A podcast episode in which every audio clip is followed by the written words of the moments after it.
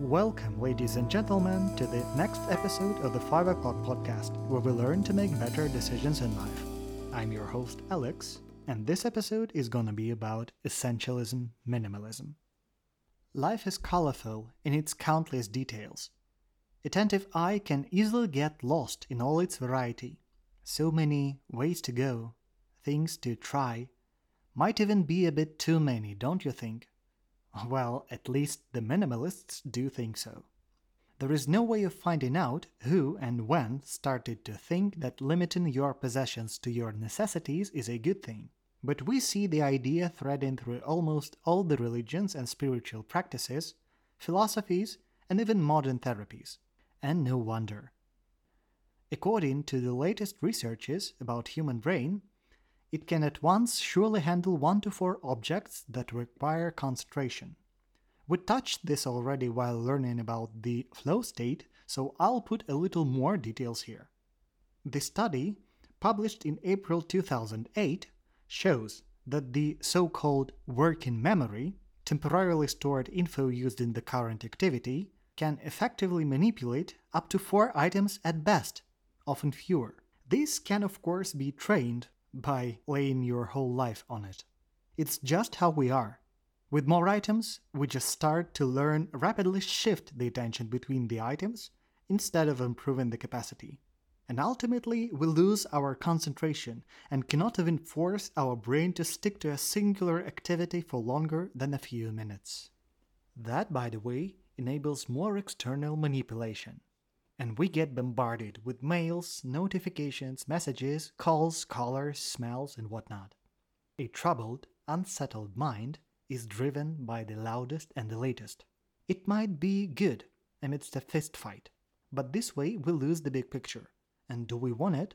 No, unless we value our plans, of course, and are at least somewhat mature. Well, then, how do we stop wiggling and get back into the pilot's seat? As Greg McKeown names it in the title of his book, the disciplined pursuit of less is the way to go. This can be done by achieving the following three steps, not easy.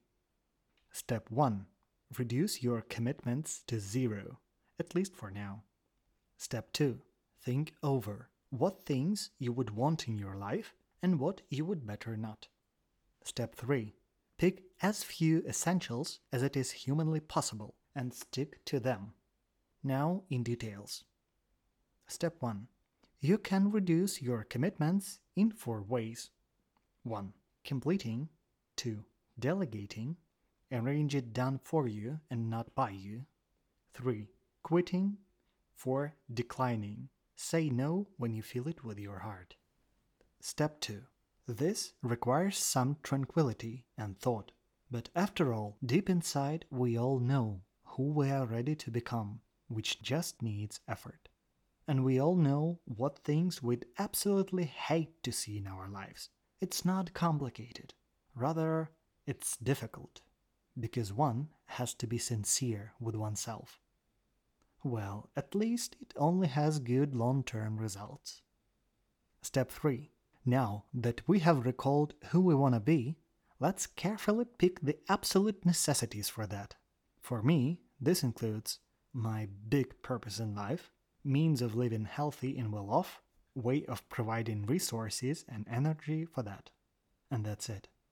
In fact, these podcasts started with me figuring my purpose at last helping people make better decisions, sometimes even forcing them when I was younger. And what is your plan, dear listener?